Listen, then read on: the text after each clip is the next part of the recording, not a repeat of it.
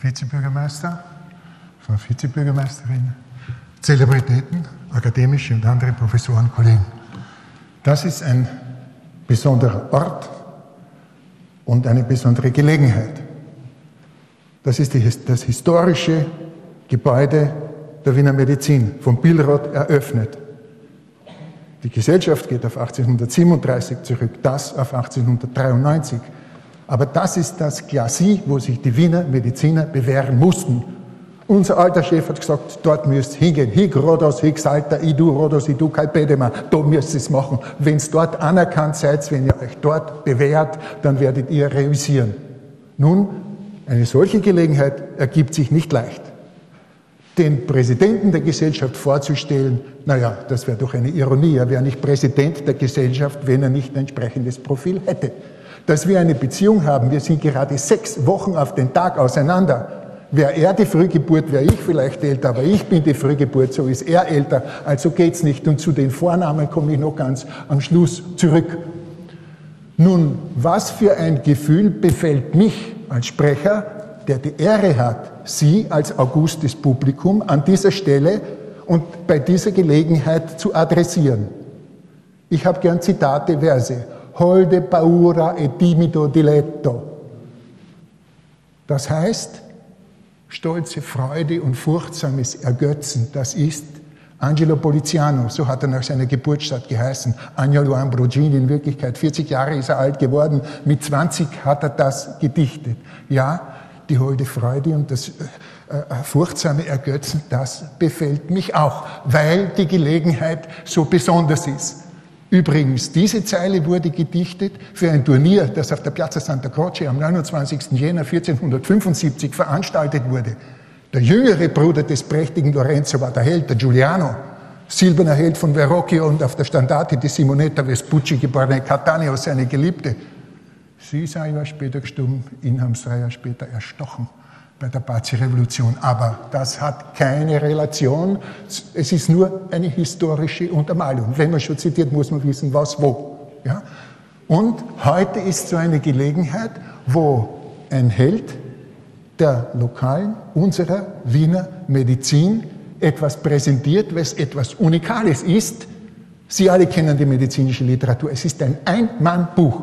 Da stecken drinnen, ich würde sagen, zehn Jahre Schweiß, Hingabe, skrupellöse Suche und so weiter. Heute gibt es 3000 Seiten Bücher mit 200 Autoren oder 250. Das ist auch ein Problem, ein logistisches. Aber ein Einmannbuch ist ein Einmannbuch ist ein Einmannbuch. Und 800 Seiten, das muss jetzt einmal jemand probieren, um das überhaupt zu ermessen. Das, Sie mir noch sagen, in der Medizingeschichte ist ja ein Orchideenfach. Was gibt's denn da? Naja, Vorlesungen gibt es seit immer. Lehrstuhl in Wien haben wir seit dem 1. November 1833. Der älteste der drei mährisch-wienerisch-jüdischen Brüder, Seligmann, hat da seine Lehrbefugnis gekriegt. Professor ist er später geworden. Der zweite Bruder war der Chefarzt bei der Novara-Weltumsegelung und der dritte hat Karriere beim Militär gemacht und ist geadelt worden. Aber wir reden ja nicht vom 19. Jahrhundert, sondern gehen wir ins 20. Da haben wir einen großen Neuburger, dann Marlene Jansch und äh, äh, Schönbauer, Frau Leski, das haben wir schon gehört, Wiglitzki, äh, darf ich in Erinnerung rufen, in der Zeit kommt er nicht und jetzt ist mein Nachfolger Hubensdorf.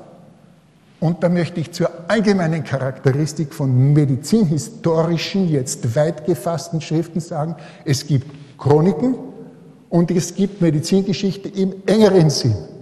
Meritorisch ist kein Unterschied.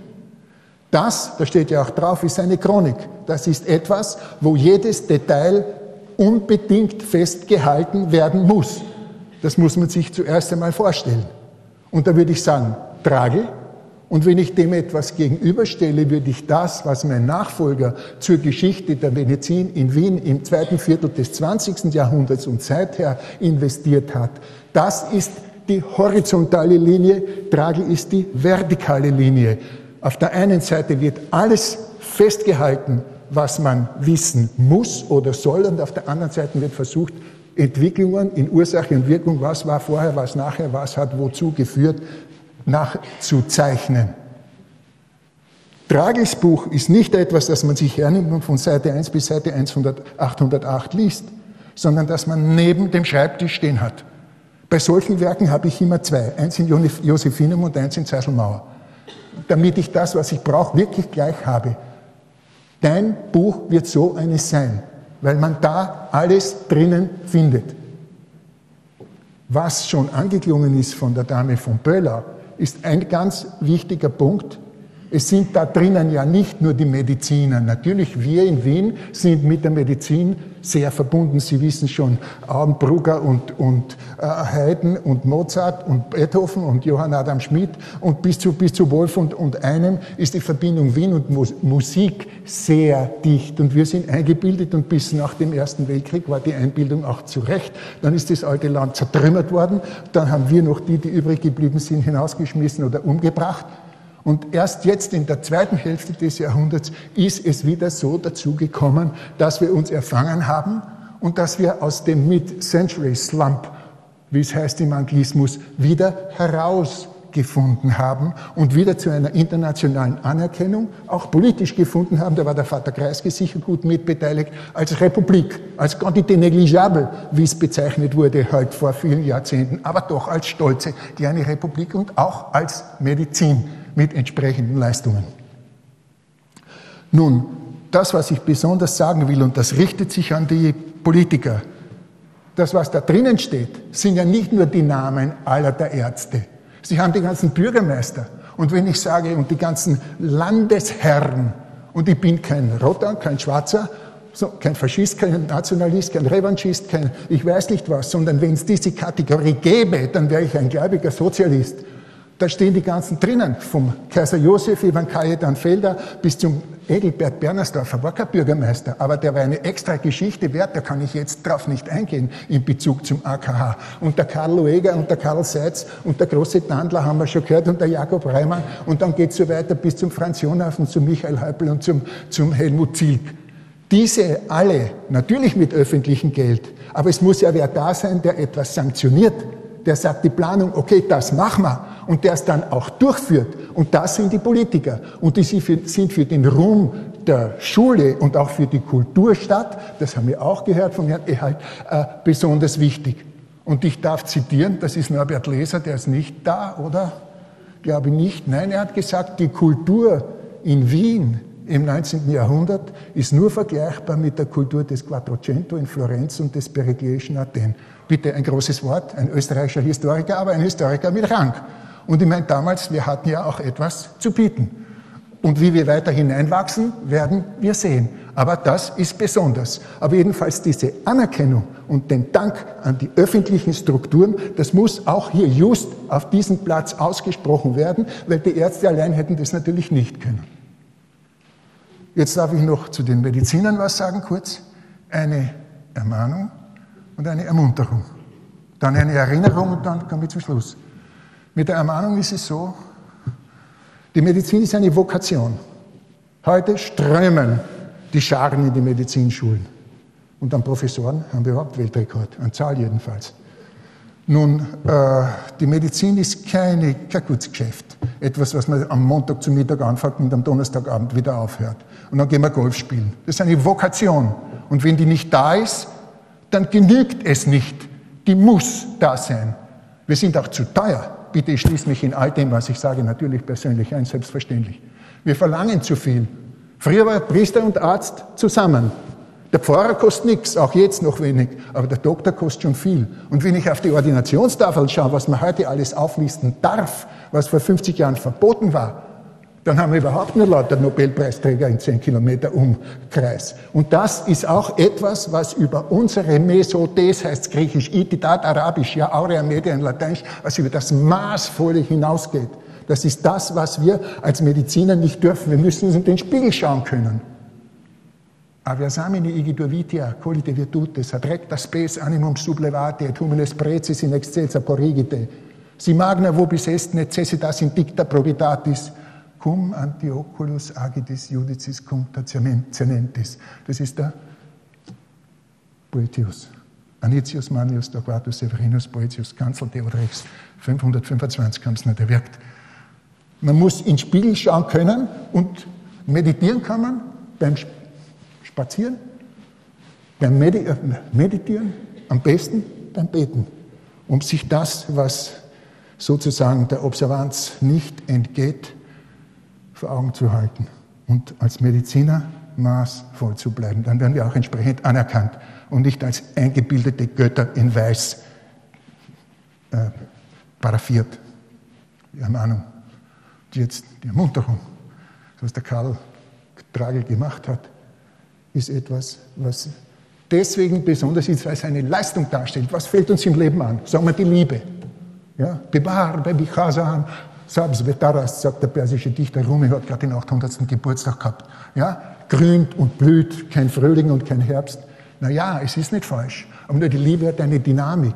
Ob es ein goldener Käfig ist, der herunterfällt, das gefällt mir besser, der Vergleich mit einer Welle im Ozean. Sie trägt uns, aber letzten Endes läuft es uns doch irgendwo zum Strand des Lebens davon.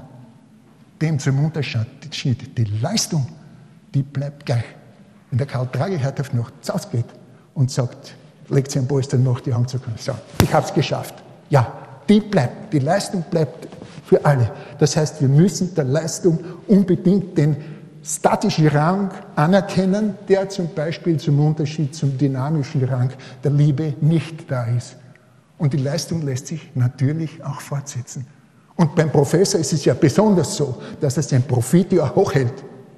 Er ist im 72. Lebensjahr, ich bin im 72. Lebensjahr. Wenn ich anrufe um halb sechs in der Früh vom Josephinum drüben im SMZ Ost, ist er am Apparat. Ich sage, Kalle, wie geht's da? Und er sagt so und so und wir tun hin und her. Das heißt, er hält das aufrecht. Und da kriegen Sie noch ein Zitat. Das ist mein alter, sagen wir, väterlicher Mentor. Am 4. Jänner wird er 90, Loris Premuda. Die Inseln heißen nach der Familie, nicht umgekehrt. Er ist Dresdner, Italiener, Österreicher und Europäer zugleich. Er war jahrzehntelang Ordinarius an der Magna Mater der medizinischen Fakultäten und Universitäten in Padua. Er hat in seinen Erinnerungen, Lebenserinnerungen, Memorie di un medico mitele europeo geschrieben, dass wenn ihn jemand fragen würde über dasselbe noch einmal, der, der würde es tun.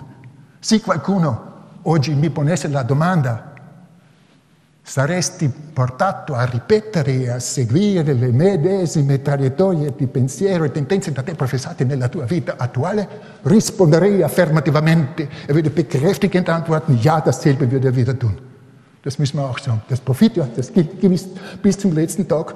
Naja, solange das Hirn halt mittut. Das ist die Ermunterung. Weiter, Kali. Die Erinnerung. Die Erinnerung ist ad rem ad diem ad locum. Heute ist Leopoldien, die könnte Dutzend Verbindungen nach Klosterneuburg äh, aufbauen. Der jüngere Sohn heißt Leopold, die Schwiegereltern waren Leopold, Leopoldine. Der Religionslehrer war ein Monsignore aus Klosterneuburg, geheiratet habe ich vorhin, wer dein Altar? Das ist es nicht. Heute ist der 97. Geburtstag von Walter Krause. Er ist heute vor drei Monaten gestorben.